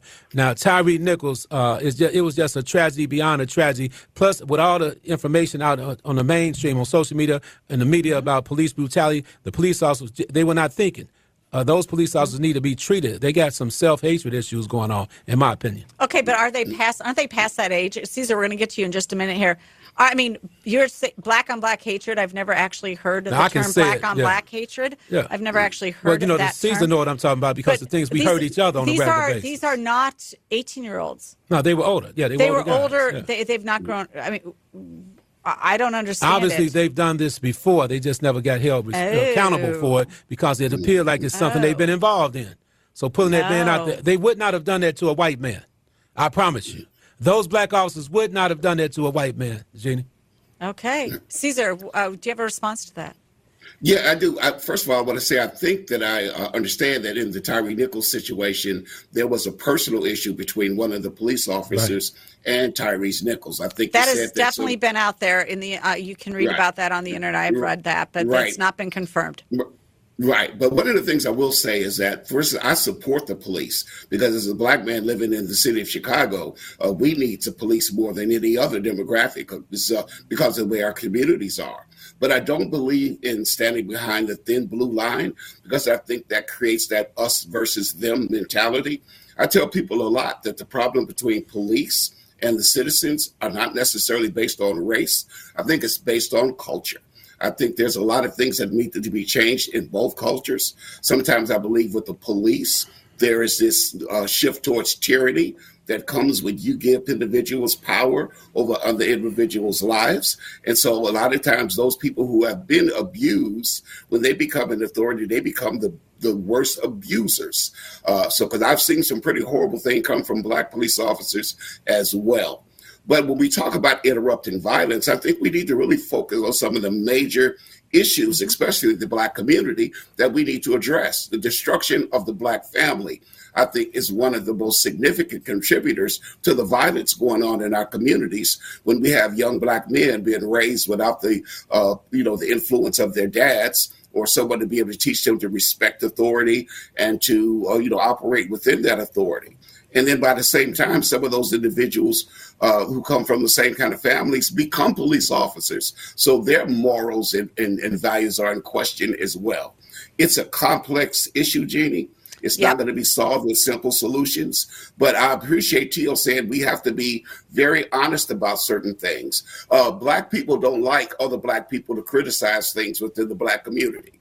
So people get really upset with us when we call ourselves to account for a lot of the failures that we're doing that causes us to suffer a lot of these things. So some of that black on black hatred, as a black conservative, I experience it all the time. I'm called the Uncle Tom. I'm called the sellout. I'm called all those things is because I really want to hold people to account who are responsible. You know, I point to the Democrat Party and the failed policies of the Democrats and how they've affected black people. Yet the most staunch uh, defenders of Democrat Party are black people. So uh, it, it's it's an uh, interesting dichotomy. It's a very very challenging situation, uh, and we're going to have to come to grips with it. That the only people who are going to be able to protect us is us when we start holding ourselves accountable parents you got to be held accountable for what's going on with your young people because you know your son's in the gang. You know your son you know doesn't have a job yet. He's you know he's he's he's having money. You know that there's not uh, accountability with him. So until we start policing ourselves we should not look for fair policing from any place else. Okay so, and i'll get i'm going to get in a lot of trouble for saying he that. just nailed it though. Oh, you, you, you, that was uh, so jonathan are we at a tipping point? Hmm. because and you know because it was black on black, are we at a tipping point? Can we now talk about uh, psychological profiling of police officers when they enter the office? Can we talk about training? Can we talk about other other issues like that? Uh, obviously, I mean, hey, look, they they had the body cameras that didn't prevent the violence. They had a black police chief that didn't prevent the violence. They were controlled Sorry. by a Democrat mayor that didn't prevent the violence. Um, so I, I mean, are we at a tipping point? Do you think that this will be as impactful when it comes to having real discussions about crime and policing as, let's say, George Floyd was impactful in terms of people coming out uh, the, the other way, uh, you know, wanting police uh, police reforms? I think any time that you uh, start talking about policy in response to a particular event, you end up with bad policy because you end up with policy that's that's uh, tailored to that event rather than policy that's informed by a lot of mm-hmm. different experiences. So I, I, I think, and we saw this with George Floyd, the the the uh, the abolition movement uh, of policing, the defund police movement um, which was actually tried in some cities, was a disaster and for, largely has been uh, even uh, Minneapolis yeah, attempted right, it. Right. They had to bring it back. Right. So the um, so the, so that's one from a policy perspective. That's one thing. I do th- look. I, have seen the video of uh, Tyree Nichols beating. It's awful it's it's very hard to watch. Mhm. Um, but police aren't responsible for that crime. The people who did it are responsible for it. Um, and uh, thankfully, we've implemented policies where we can keep an eye on what our police are doing. We have body cams, we have other security footage available, we have uh, dash cams for cars. Um, and so these police aren't going to get away with it. And we, we need to try to make it so that the, the communities that these people are supposed to be serving can have some confidence that if things like this happen, they're not going to get away with it. Uh, and I think we've we've tried to do that. I think certainly in Chicago we've tried to do that. Um, and and once we've done that, once we've created an environment where that trust can be there, then we have to stop holding police generally accountable for the actions of bad individuals. Yeah, the leadership, the police leadership has to really step up to the plate and hold people Right. accountable. And the last thing I want to say about Tyre Nichols, those officers, even though they were African American, but they had a different mindset as well. So everybody that's black, they're not really black. Of course they're not. thinking it's something else. Well, that maybe that's the tipping point. Is the tipping point that we can get past looking at things collectively and looking at more Mm-hmm. individual incidences where. Guess what? You know, if, if you're the one involved in an incident like this, you're the one who's punished rather than the entire force is punished. But confidence is really Right. important here. The the, the communities that these people serve Mhm. need to have confidence that they're being served well and fairly. And That's the, right. the black community, as I understand it, largely doesn't feel that way, and with some good reason. And and those concerns need to be taken seriously. Uh, not by defunding or the, the crazy stuff that some of the, the activist class wants, but we need to take those concerns seriously. And and those of us on the right who I think a lot of times our our inclination is to stand with the police, we have to listen to the communities these people serve. Okay, great. We will be back with you for our last segment. So it's 1 800 723 8289. We're open to your phone calls. That was a very enlightening segment. Thank you so much, Tio, for those excellent comments, um, as you are a part of that community and you know exactly what needs to be done. Oh, no doubt. I know my people pretty good. Trust me. I know my- At Jersey Mike's, you can elevate any sub by getting the juice. Red wine vinegar and an olive oil blend. It's how a Jersey Mike's sub gets its exquisite zing and how bites get boosted. The juice adds a certain something extra, an exclamation on top of the freshly sliced meats and toppings. The kind of exclamation you can eat. Order Jersey Mike's subs on our mobile app and get delivery right to your home or pick up from your nearest Jersey Mike's sub location. Jersey Mike's, be a sub above. Is that a faucet running? That's not a faucet. That's a river rushing through the forest. Forest rivers provide over 100 million people with clean water to drink. What? I can't hear you because of the vacuum. That's not a vacuum. That's the trees in the forest cleaning up the air we breathe. I didn't know the trees were so amazing. Yep, and the forest gives us shade, trees to climb. That's awesome. Let's go explore some more. Visit the forest today and enjoy all it does just for you. To learn more about the forest and find one near you, go to discovertheforest.org. Brought to you by the U.S. Forest Service and the Ad Council. This is the story of a very special woman. In a matter of seconds, she turned herself into a great mathematician or an entrepreneur. Her knowledge was limitless and still is. She could also make monsters disappear, especially those that lurked in the shadows under the bed. Once, this woman put back together a teenage girl's broken heart, which had been shattered in a thousand pieces just by giving her a bear hug. She masqueraded as a regular person at work, but as a superhero at home. Everyone knows her as Gabriella. I still call her mom. Your hero needs you now, and AARP is here to help. Find the care guides you need to help, complete with tips and resources at aarp.org/caregiving. A public service announcement brought to you by AARP and the Ad Council. No word in the English language is less convincing than probably. Are you sure we should get matching tattoos on our first date? Sure. Um, we'll probably stay together. Probably? It's been 23 minutes since I ate. I can probably swim. Uh, you should wait 30 minutes. Mm, okay, now tell me what to do. Cannonball! cramp! Oh, I have a cramp. I can probably hit the green from here. Probably. Can I get a mulligan? Ready to go? Hey, are you sure you're okay to drive? Yeah, I'm pretty sober. Yeah, I'm probably okay.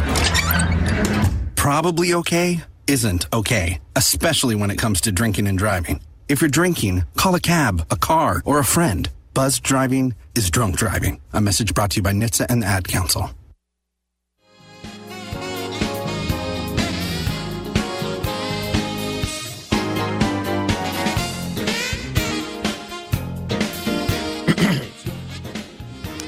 Welcome back to the program. This is our last quick segment. It's going to go quick, seven minutes. But, you know, I wanted to take up this topic because I, I find it very bothersome. The expert classes failed the American people. I mean, it, it doesn't matter if you're talking about the military or you're, you're talking about education, the expert class has failed. Uh, and that includes, especially when it surrounds COVID. Um, and I find it a little bit troublesome that uh, Biden in his speech said, soon we'll end the public health emergency. For most of us, we ended the public health emergency three months after he they first declared a public health emergency. I mean, I was over it. To, I thought, just as a layperson, it was pretty obvious who was most affected by COVID and what the, the procedures was eh, were. And then, you know, very early in the summer of um, 2020, you had the Barrington Declaration come out. Maybe that was July or August, actually. And th- those folks too basically said we need focused protection and masks don't work. That came out very early, and then just for years, and then another year. You know, mask the kids uh, on the playground. Uh, it, it's just the expert classes failed us, and now the latest revelation is that even Fauci admits that the mRNA vaccines don't necessarily work the way he first described it. Uh, it so, does it, I think that they we have a big problem here. There's a lot of folks who are just not going to trust the medical field. They're not going to trust pharmaceutical companies, and I think for for good reason. Yeah, Jonathan? we've. Go ahead, Caesar. I'm sorry. Go ahead, Caesar. I think they've held on. They've held on to that power. Uh, they didn't declare the end to the emergency because they were holding on to that government power that they were able to arrogate to themselves to be able to control a lot of things. Now they whipped us up in fear because I mentioned earlier we're easily controlled and manipulated when we're afraid. So they made everybody afraid that everybody was going to die uh, unless you put the mask on, or unless you took the, the shot. They drowned out any uh, voices that spoke differently about that. Even the Great Barrington Declaration and other things that came out, they say, hold on, wait a minute, there's another side to this. You know, take the vaccine, you won't get sick. Yet people are taking it, are getting sick. And they're not talking about the adverse effects and a lot of things associated with it. So I really believe part of it was necessary to win, steal an election because that, that COVID power gave the government opportunity to change everything, to change everything, even about that election, where we run elections. And so they really not too keen on giving that power up.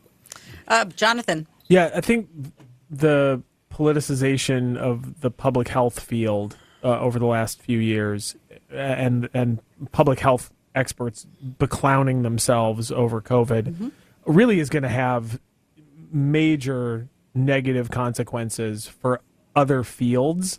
Um, but it's already had negative consequences for things like established vaccines that we know work against smallpox and things like that. We have smallpox making comebacks in, in places because now that people are not sure about the COVID vaccine, they're questioning the validity of other vaccines. Um, you know, once you believe that you've been lied to by one segment of expertise of the expert class, you start to question the what you hear from other segments of it. Sometimes reasonably, but sometimes not. And so the the we're going to be dealing for the next century probably with the lies that we were told um, by the public health sector, by Anthony Fauci, um, who has admitted that he lied in order to get the American people to behave a particular way. Well, you can't do that. And when when government officials do that, it makes everybody question everything they ever hear from the government. It's a complete disaster, and it'll it'll be with us for another century. Fauci is like a Bond villain level bad guy, and he'll eventually be Yeah. remembered that way. But will he ever be held accountable? No, not in his lifetime. Will the social media be held accountable for shutting down uh, other folks' uh, you know, opinions on this? You know, people like uh, Bhattacharya and, and and mm-hmm. Malone. I mean, the mm-hmm. people that knew what they were talking about as well in this field, they were shut mm-hmm. down. I mean, is there going to be accountability? But right now, everybody needs to really study the, the, data. I think the last time we dealt with a pandemic was like in the early 1900s, the Spanish flu or whatever. So we need to gather all the information from back then and gather all the information with COVID now. Because I'm a COVID survivor. That's why I'm saying this because uh, two years ago, I think we all are. That's right, right. And then yeah. Plus, I was wearing two masks at a time. I was doing everything right. I, I, caught COVID when I was in Cleveland, Ohio for a training. I never caught it while I was here in Chicago, of course. But as soon as I got on the airplane and traveled to Cleveland, yeah, because you ha- they had to shut down the lakefront so that you. you know, because you're going to catch COVID by going on the lakefront. I mean, this is this is right. nonsense. Misinformation. There's no nonsense. there's no accountability. Yes. There's no, no, accountability, accountability, for for anyone. There's no the voters haven't held the elected mm-hmm. officials who persecuted nope. us for years accountable. We still don't we still have a state of emergency in Illinois? Yes, we do. Yeah, We're I mean, following the, the, the federal state of emergency. Why? Because it's all about the money. He just wants the absurd. Medicaid rolls to stay expanded for as long absolutely as possible. Absolutely absurd. To- and was just reelected. I mean, we're we're, we're never going to hold. Hey, how about the hundred billion dollars in fraudulent unemployment claims over COVID? Wow. When do we get our money back? Shit, for real. I, I, I, I don't know. This has been such a fraud. I'm still like, in my opinion, there's. I'm sorry. There's no apology. There's no amnesty. You don't get it.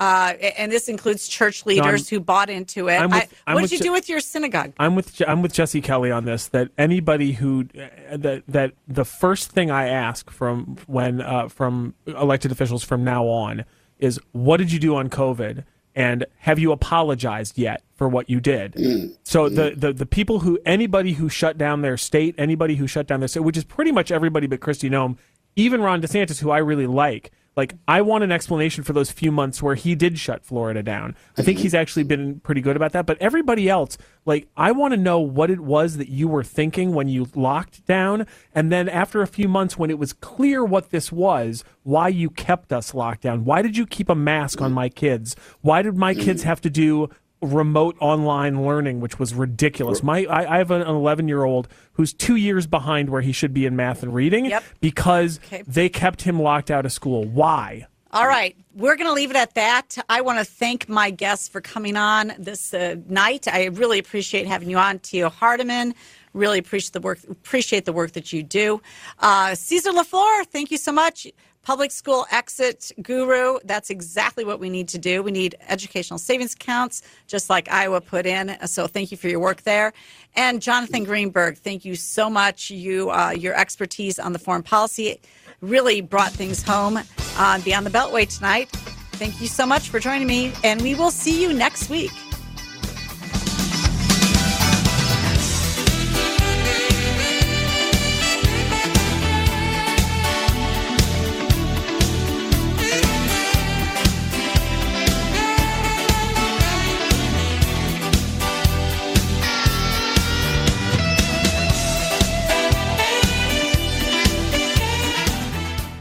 Back to school as a working adult doesn't mean you have to sacrifice a high quality education. Purdue University, a top 10 public university, took its innovative thinking to a new level when it created Purdue University Global for working adults. Discover innovative, practical ways to earn your degree online and advance your career. Purdue Global has already awarded more than 1 million credits for prior learning, which means you can save nearly half the cost of your bachelor's. See how close you are to finishing your degree at purdueglobal.edu. That's purdueglobal.edu. Goodbye, bench press. Adios, squat rack. Fare thee well, kettlebell. Hey, Kellen, need a spot? No, Jake from State Farm. I'm just saying goodbye to my pricey gym membership. What? Don't give up what you love. State Farm has options like insuring your home and ride with great rates on both. Nice. Hey, can I buy you a protein shake or a granola bar or. For surprisingly great rates. Like a good neighbor, State Farm is there. Call or go to statefarm.com for a quote today. To protect his home and family from disaster, Steve used courage, wisdom, and his camera phone. That should do it. Way to go, Steve! By simply taking digital pictures of his family's important documents, Steve can always have them stored safely online, no matter when disaster strikes. Learn other simple ways to protect your home and family before a natural disaster at ready.gov. That's ready.gov. A message from FEMA and the Ad Council. At Jersey Mike's, you can elevate any sub by getting the juice red wine vinegar and an olive oil blend. It's how a Jersey Mike's sub gets its exquisite zing and how bites get boosted. The juice adds a certain something extra, an exclamation on top of the freshly sliced meats and toppings The kind of exclamation you can eat. Order Jersey Mike's subs on our mobile app and get delivery right to your home or pick up from your nearest Jersey Mike's sub location. Jersey Mike's, be a sub above. I'll be here to hear what's on your mind. Kids want to share what's going on in their lives with the adults around them parents, grandparents, teachers, coaches, and more. They want to know you're listening, and they want to listen to you. They want your input and guidance early and often on all kinds of topics. When it comes to a serious subject like underage drinking, they want to know your expectations, as well as how and why, as a young person, they should avoid alcohol. How you talk about it will change as your child grows, but the important thing is to talk about it. Not just once for an hour when you think the time is right, but in 60 one minute conversations and more that are part of your everyday talks. For more information about talking with your kids about underage use of alcohol and other drugs, visit underagedrinking.samhsa.gov time.